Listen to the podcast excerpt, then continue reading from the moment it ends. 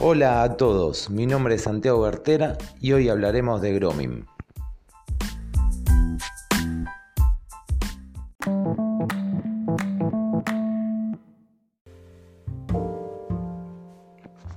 Para entender mejor de lo que vamos a hablar hoy, les explicaré con más detalle a lo que nos referimos con el término grooming. La palabra grooming deriva del verbo inglés groom, que se refiere a conductas de acercamiento o preparación para un fin determinado. Grooming es el engaño intencional de un adulto hacia un niño, niña o adolescente, a través del uso de Internet, sobre todo en las redes sociales, con el propósito de ejercer alguna forma de violencia sexual. Los adultos que realizan grooming suelen generar un perfil falso en una red social, haciéndose pasar por un chico o una chica, creando una identidad falsa, buscando generar confianza para poder entablar una relación con el niño o niño que quieren acosar. En nuestro país, cada 13 de noviembre se conmemora el Día Nacional de la Lucha contra el Grooming, ya que ese mismo día se sancionó la ley 26.904 que describe al grooming como un delito penal.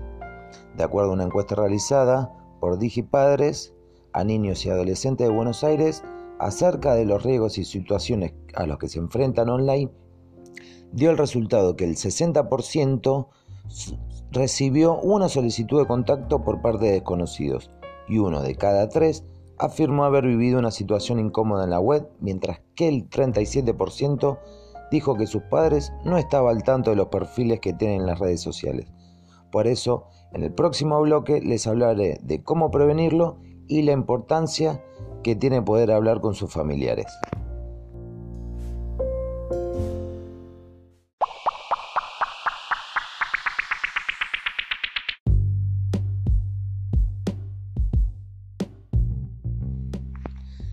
Retomando con lo que veníamos hablando, enumeraré algunos consejos para prevenir el grooming.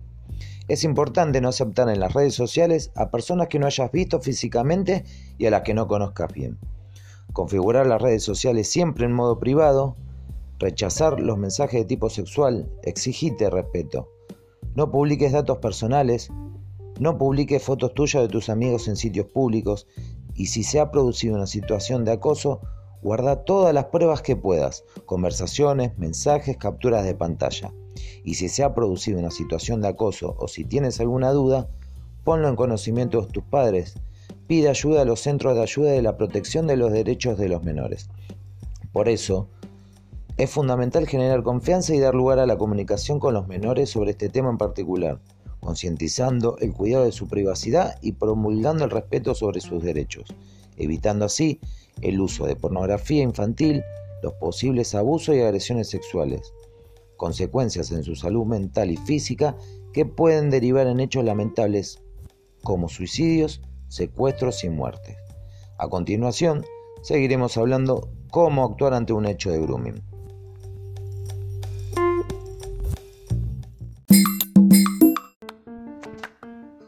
Como consejo final ante un hecho de grooming, es conveniente guardar todas las evidencias y denunciar el hecho.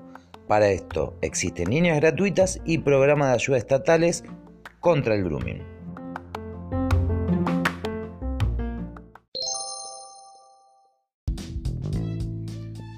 Bueno, espero que les haya gustado. Nos vemos la próxima. Saludos.